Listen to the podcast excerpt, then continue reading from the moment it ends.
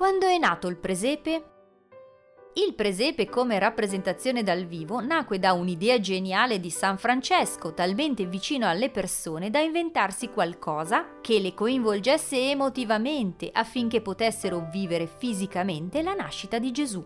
Era il 1223, anno in cui erano frequenti i pellegrinaggi in Terra Santa, traversate molto pericolose dalle quali non era scontato tornare a casa per aiutare i meno coraggiosi o chi non aveva la possibilità di intraprendere simili viaggi, oltre a luoghi che erano copie del sepolcro di Gerusalemme o della capanna della nascita del bambino Gesù, Greccio, in provincia di Rieti, decise di ospitare il primo presepe vivente della storia, grazie a San Francesco e a Giovanni Vellita, un signorotto locale. Si desiderò rappresentare dal vivo le sofferenze sopportate dalla Sacra Famiglia, come il disagio del viaggio e la povertà del luogo in cui nacque il Re del mondo.